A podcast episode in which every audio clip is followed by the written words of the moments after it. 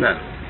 السؤال الآخر: هل يتغير القلب لو أزيل مثلا بعملية جراحية وبدل بقلب آخر في حالة الأمراض التي تحدث القلب وينتج عنها إجراء عملية بالقلب؟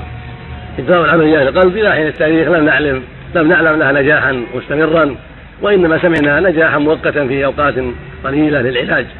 أما إذا نجح القلب حكمه حكم القلب الأصيل، إذا نجح واستقر وصار يعقل به ويفهم به صار هذا العقل، هذا القلب الذي وبدل بالقلب الأول وجعل فيه خصائصه واتصلت به الشرايين والأشياء التي كانت تمد بالقلب السابق، فإن حكمه حكم القلب السابق ما دام يعقل به ويفهم به، حكم العقل السابق والقلب السابق، يكون مكلفا في كل شيء.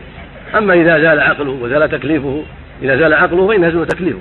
ولكن فيما سمعنا الآن أن الصناعات المتعلقة العلاج المتعلق بالقلب كل ذلك لم ينجح النجاح التام، وإنما هو نجاح مؤقت في أوقات محدودة.